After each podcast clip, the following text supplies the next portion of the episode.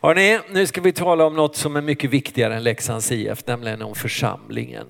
Jag brinner för församlingen. Jag har jobbat i församling nu i, till sommaren är det, ja nu i sommar så är det faktiskt 46 år som jag har jobbat i församling.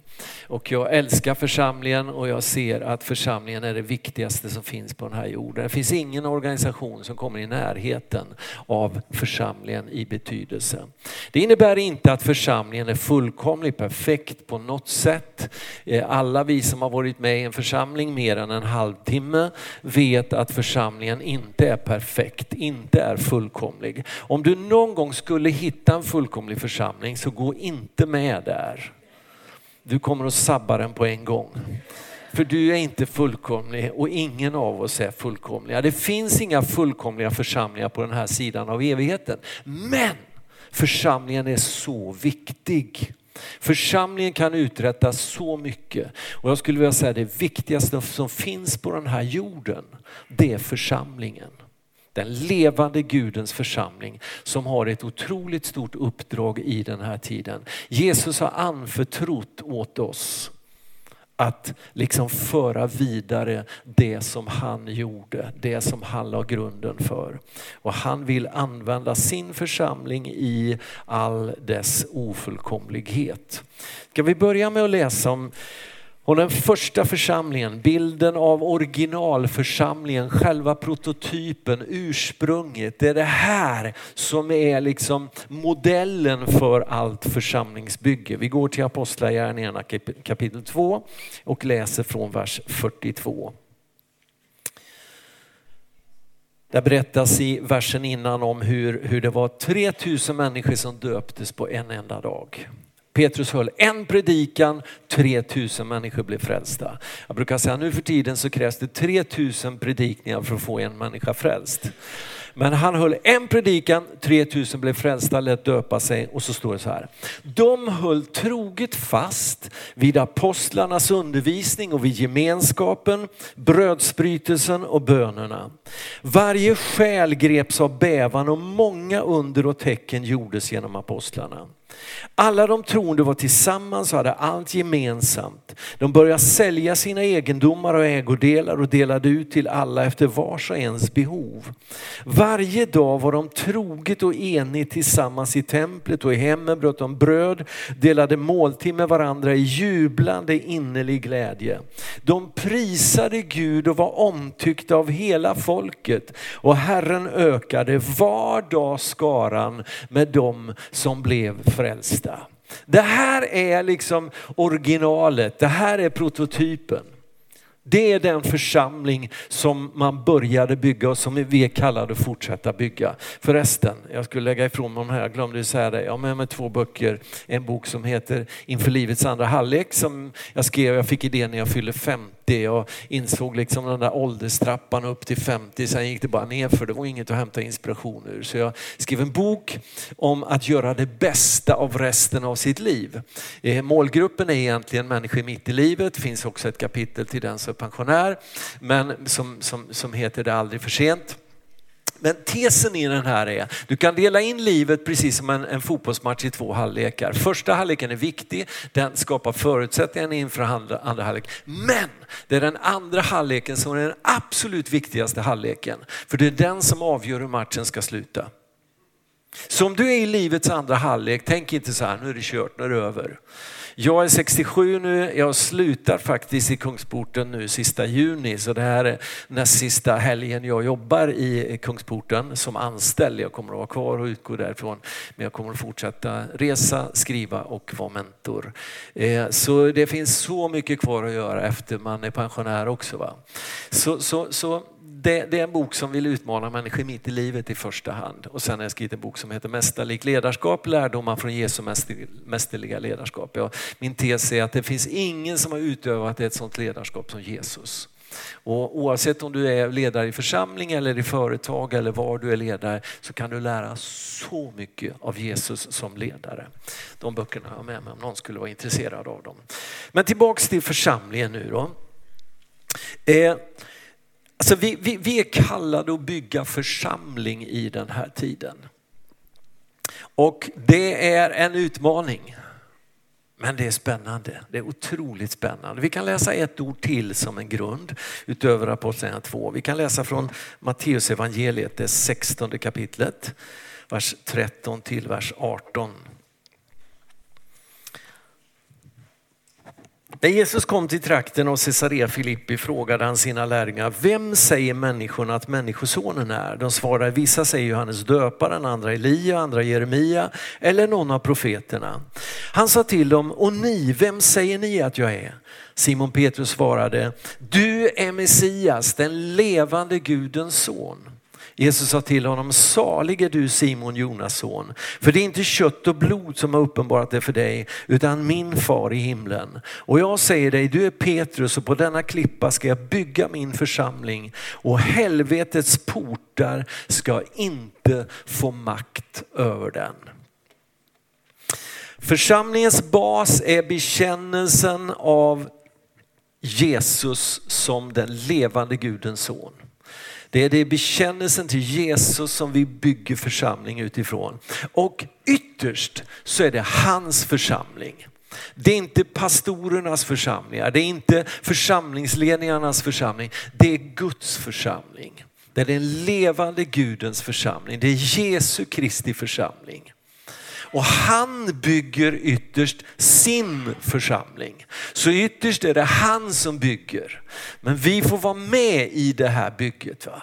Men han bygger sin församling på ett sådant sätt så att helvetets portar inte kan besegra den. Det innebär, vi, vi förstår redan från början, församlingen kommer att leva i en, en konfrontation och en kamp under hela sin tid på, på den här jorden. Men segern är given, utgången är given. För han bygger sin församling så att helvetets portar inte kan besegra den. Så mitt i kampen, mitt i striden så kan vi veta församlingen kommer att övervinna. Församlingen kommer att vara attackerad på många olika sätt. Och är det idag, vi ser det i Sverige, hur församlingen får mer och mer liksom begränsad rörelseutrymme i vårt land. Men mitt i det här tror jag att Gud kommer att göra någonting som ger oss möjligheter att vinna seger också i den här tiden. Tre saker om församlingen vill jag säga idag. Tre enkla saker. För det första, förakta inte den ringa begynnelsen. Ett ord ifrån Sakarja-boken. Förakta inte den ringa begynnelsen. När vi tänker på våra församlingar så är det lätt att vi, vi liksom eh, eh vi tittar på andra församlingar som vi tycker har kommit lite längre än oss. Vi tittar på andra församlingar som vi kanske tycker har lyckats lite bättre än oss och så blir vi missmodiga. Men förakta inte den ringa begynnelsen. Vår församling startade den 22 januari 1956, på min ettårsdag faktiskt, så startade församlingen. 23 personer som inte hade någon egen byggnad, som fick hyra lokal de första tre åren. 23 personer såg inte så mycket ut i världens ögon. Den första församlingen, eller den första gåvan som gavs till församlingen bestod av 100 kronor och två kollektboxar. Och jag brukar tänka, det här är ganska häftigt. Allt det vi har som församling, det rymdes ursprungligen i två stycken kollektboxar. Precis som det största trädet som du kan se ute i naturen ursprungligen var ett litet, litet frö. Hur kunde hela det trädet rymmas i det lilla fröet? Eller du började som en liten, liten spermie och ett litet, litet ägg som befruktades. Tänk dig den dagen när Astrid Lindgren blev till. Den lilla spermien och det lilla ägget som befruktades rymde miljontals böcker böcker på alla möjliga språk. Filmer, Astrid Lindgrens upplevelsevärld och allt möjligt. Liksom. Fanns, potentialen till det fanns i det där lilla, lilla. Tänk dig den dagen när Ingvar Kamprad blev till. I den där lilla spermien och det lilla ägget så rymdes liksom massor av IKEA-varuhus. Hur många Billy-bokhyllor som helst. Va? Möbelfabriker i det oändliga. Liksom, va? Förakta aldrig den ringa begynnelsens dag. Allting stort börjar i det väldigt lilla. Så är det i alla sammanhang och så är det också när det gäller en församling. Allt det vi är, våran byggnad på 7000 kvadrat, våra trygghetsboende, vårat kontorshotell och allt det där rymdes i två kollektboxar. Och hundra spänn. Där fanns fröet. Det såddes ett frö här en gång. Va? Jag vet inte riktigt om var ni var när den här församlingen grundades, men någonstans stoppades det här församlingsfröet i jorden. Va? Och idag så är det någonting mycket större än det var då. Men det finns en kapacitet för någonting ännu större. Va? Häromåret så var Karin och jag på besök i Danmark. Vi skulle besöka en pingsförsamling uppe på Jylland och en baptistförsamling nere i Oskilde. Och eh, jag har rest mycket i Danmark och undervisat där och skulle få komma tillbaka och såg fram emot det där. Och på vägen ut till en lägergård där vi skulle ha en församlingshelg med den här pingstförsamlingen, Pinseminihiden på Jylland, så, så sitter Karin och somnar. Det är dumt. Man ska inte somna, man missar saker i livet då. Helt plötsligt när vi åker där efter den där vägen så ser jag när hon sitter och sover, så ser jag det, det är liksom en massa granskott som har planterats där. Och så bakom dem så är det små granar som har vuxit upp ungefär den här sizen.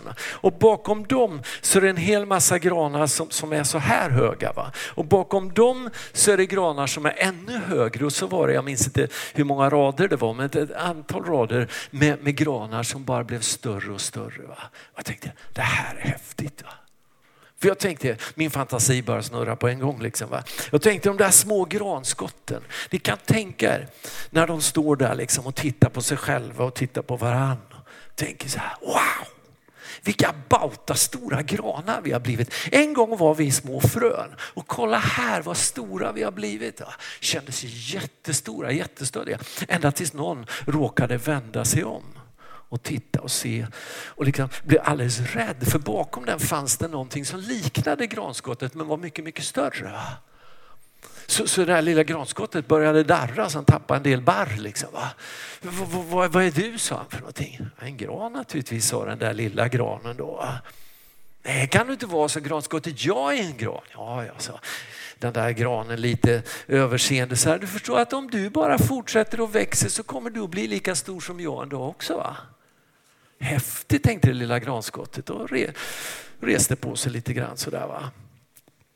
Och där granen bakom kände sig väldigt liksom smart och förståndig och lite stor och sådär. Va? Ända tills den vände sig om och såg liksom någonting som liknade den men var mycket, mycket större.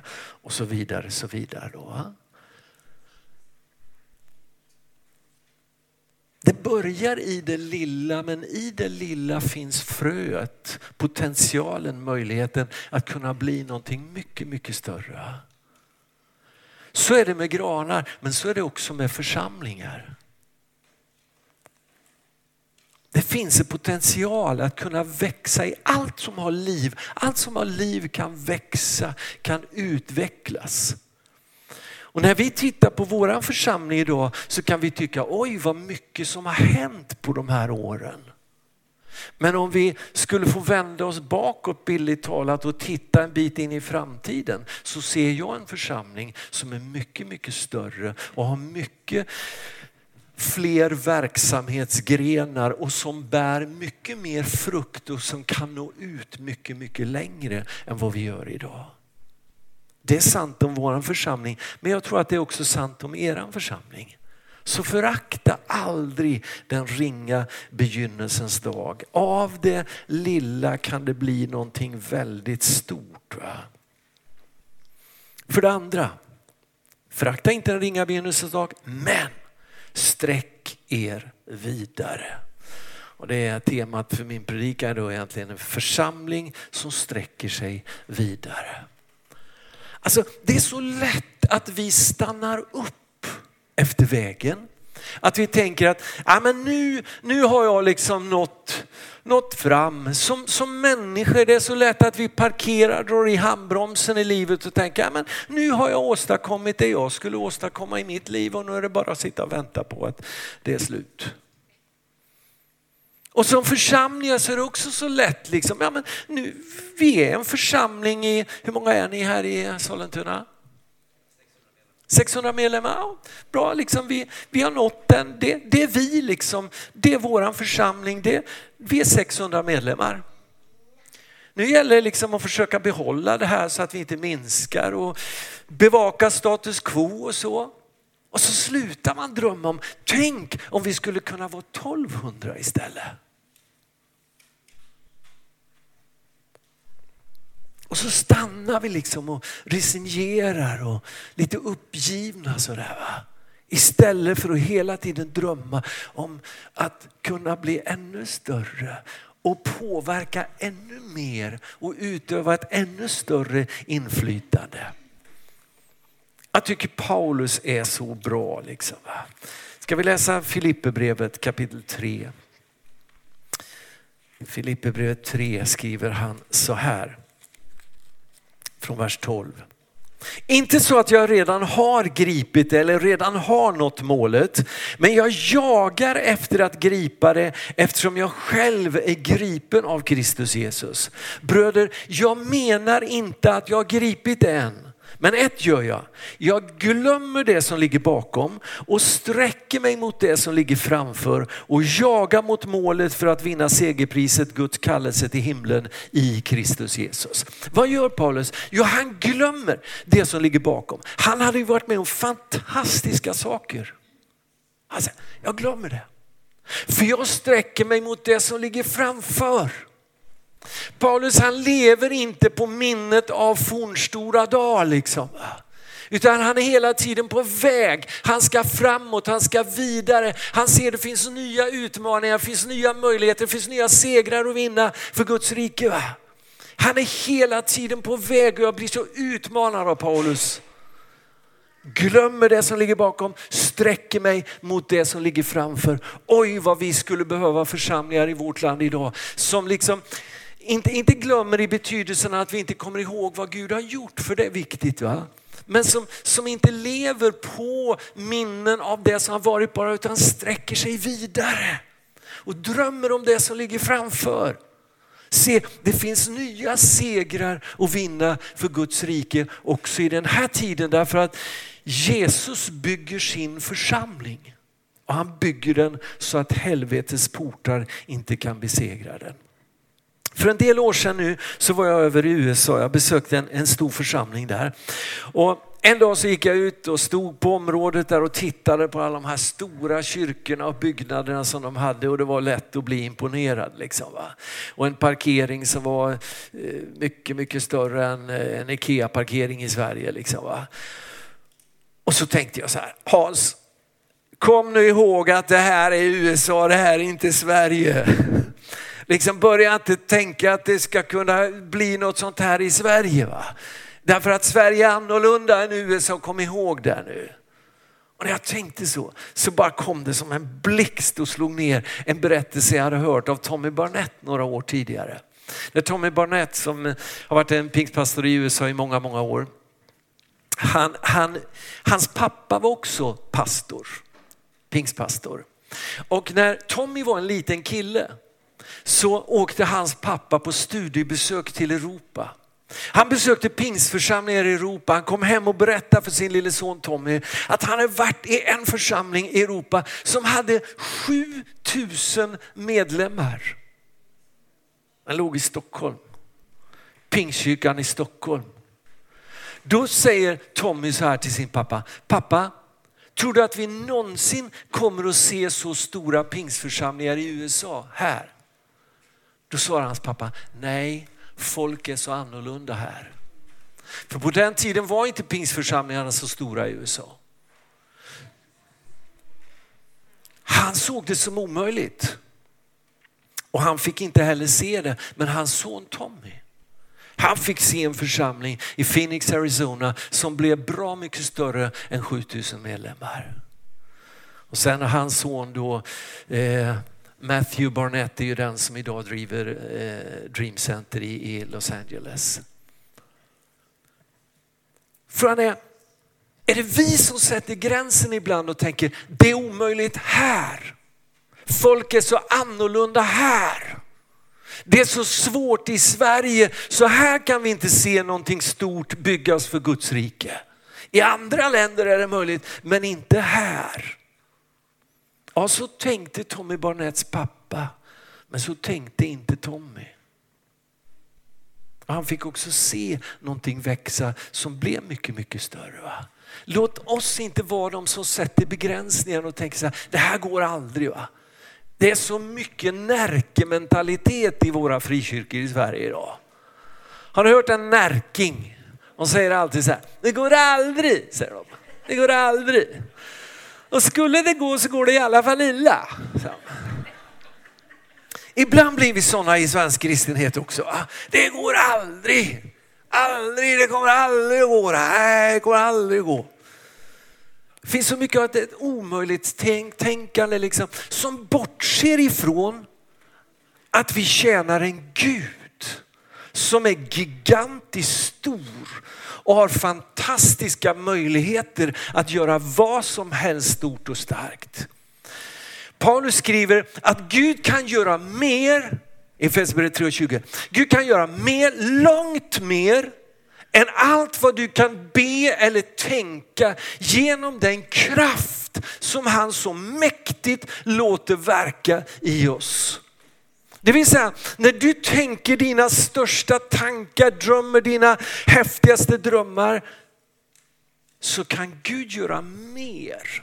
Han kan till och med göra långt mer än allt vad du kan be eller tänka genom den kraft som han så mäktigt låter verka i dig. Genom den heliga andes kraft. Så låt oss inte tänka för litet och för begränsat om vad Gud kan göra i och genom oss. I all vår svaghet och all vår ofullkomlighet. För det handlar inte om oss i första hand, det handlar om honom.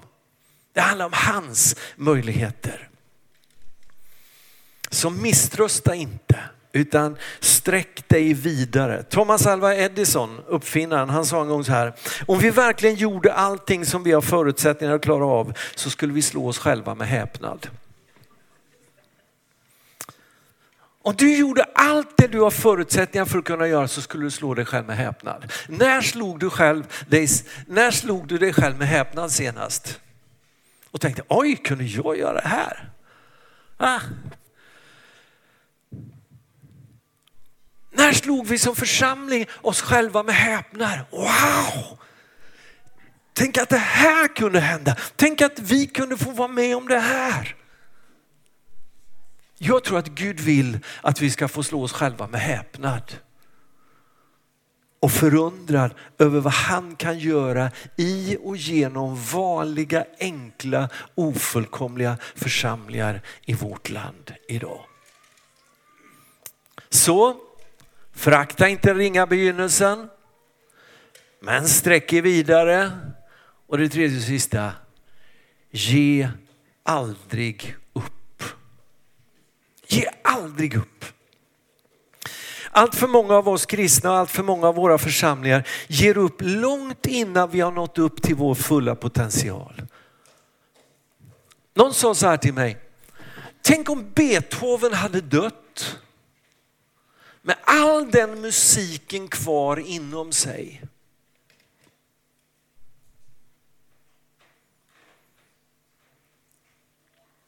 Tänk om Leonardo da Vinci eller någon av de här stora konstnärerna hade dött med alla sina konstverk omålade. Jag tänkte, tänk om Billy Graham hade dött med alla sina predikningar opredikade. Eller om Moder Teresa hade dött med all den empatin kvar inom sig. Vilken förlust för den här världen. Tänk om någon liksom med en otrolig kapacitet att vinna människor fungerar som evangelist. Lägger ner sin gåva därför att någon säger någonting som sårar och gör mig väldigt illa. Det finns så mycket potential i dig och mig som aldrig blir förlöst. Någon sa den rikaste platsen på jorden det är kyrkogårdarna. För där ligger så mycket gåvor begravda som aldrig blev det det skulle ha kunnat bli.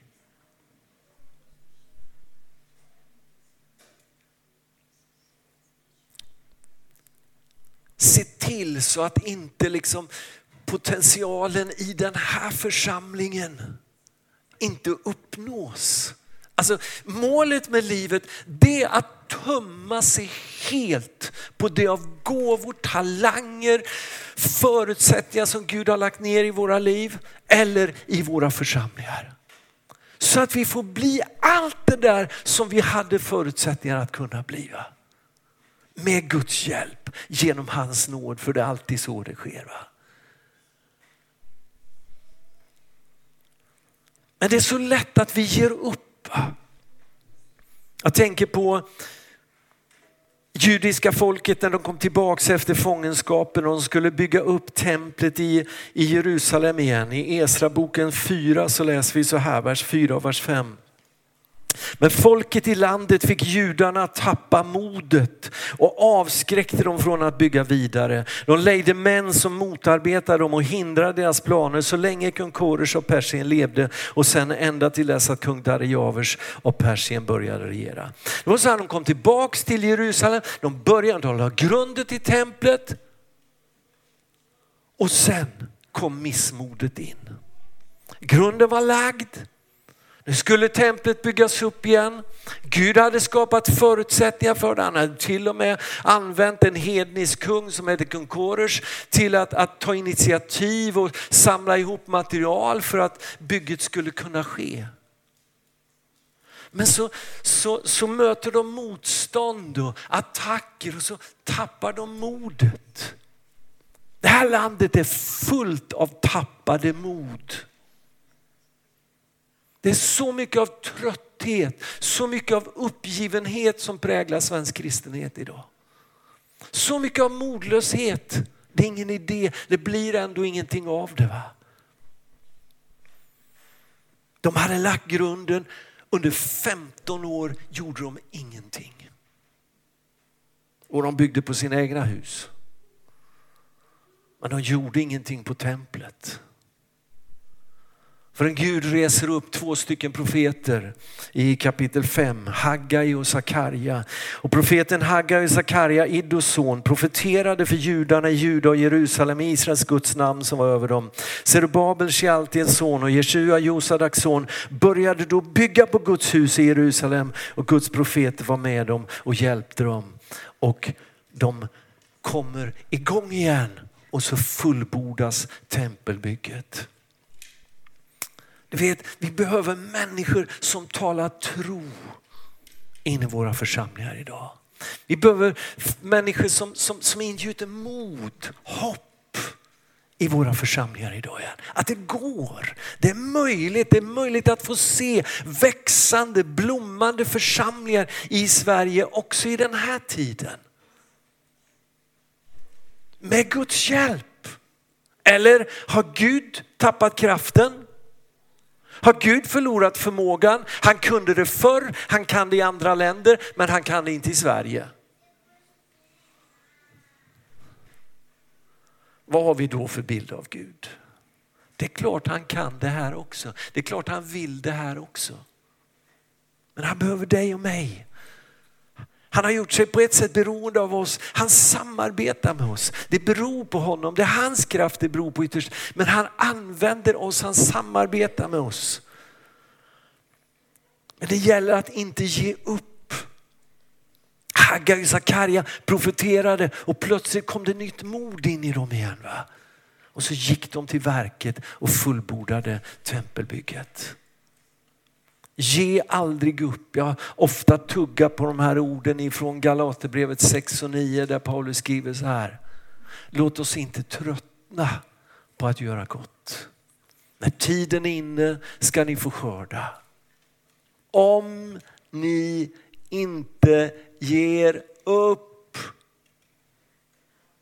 Det finns en sak som kan hindra oss att få se skörd i det här landet. Och det är om vi ger upp. Så låt oss inte ge upp. Winston Churchill under andra världskrigets mörka dagar, han höll en gång ett tal, han var ju makalös talare. 1900-talet hade två stora talare, Martin Luther King och Winston Churchill. Vid ett tillfälle så höll han ett tal. Han sa bara en sak. Han sa never, never, never, never. Never, never, never, never. Och så höll han på och sa never hur många gånger som helst. Och så la han till never quit. Och så gick han och satte sig. Alltså ge aldrig upp. Du får aldrig, aldrig, aldrig, aldrig, aldrig, aldrig, aldrig ge upp. För om vi ger upp så är det förlorat. Det är så mycket som kommer att gå förlorat i vårt land om vi ger upp. Så därför säger jag till dig, ge inte upp. Oavsett vilken ålder du är i, oavsett var du liksom står i för sammanhang, ge inte upp. Låt oss fortsätta att inte förakta den ringa begynnelsens dag utan att sträcka oss vidare, vara en församling som sträcker oss vidare, sträcker oss framåt. Tror att Gud har spännande saker för oss i framtiden också. Och som aldrig, aldrig ger upp. För om vi inte ger upp så kommer vi få skörda. Vi kommer att se frukt av arbetet och vi kommer att få se att Gud också i den här tiden kan göra någonting som väcker förundran och tacksägelse och lovsång också i vårt land. Ska vi be tillsammans?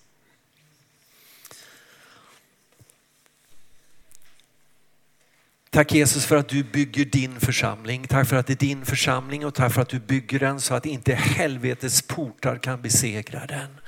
Tack för att du mitt i liksom en tid där det är så mycket av motstånd emot ditt rike och uppror emot ditt rike så har du fortfarande förmågan att bygga församlingar som, som växer, som, som, som utvecklas, som når nya människor Herre. Tack för den dagen när den här församlings, församlingens första frö liksom planterades i jorden. Tack för det som fanns i det fröet av potential, av möjligheter. Tack för det som det har vuxit till att bli idag. Tack för allt det den här församlingen är idag. Tack för allt det den har fått betyda. Tack för alla de människor som har varit med och bett och offrat och kämpat för att den här församlingen skulle liksom bli där den är idag. Men Herre nu ber vi om att församlingen på något sätt skulle få sträcka sig vidare, skulle få, få, få kraft och mod och tro och vilja och engagemang att sträcka sig vidare, sträcka sig framåt emot det du har i framtiden. Tack för att du vill leda dem på dina goda vägar. Tack för att du vill välsigna den här församlingen och du vill göra den till välsignelse. Och jag ber om att varje medlem skulle på något sätt få, få liksom utveckla de gåvor, de talanger som du har lagt ner Herre. Låt dem få, få, få slå sig själva med häpnad över vad, vad du kan göra i och genom dem. Och låt den här församlingen få vara med och bryta ny mark för ditt rike i den här tiden. Det ber jag om i Jesu namn. Och allt folket sa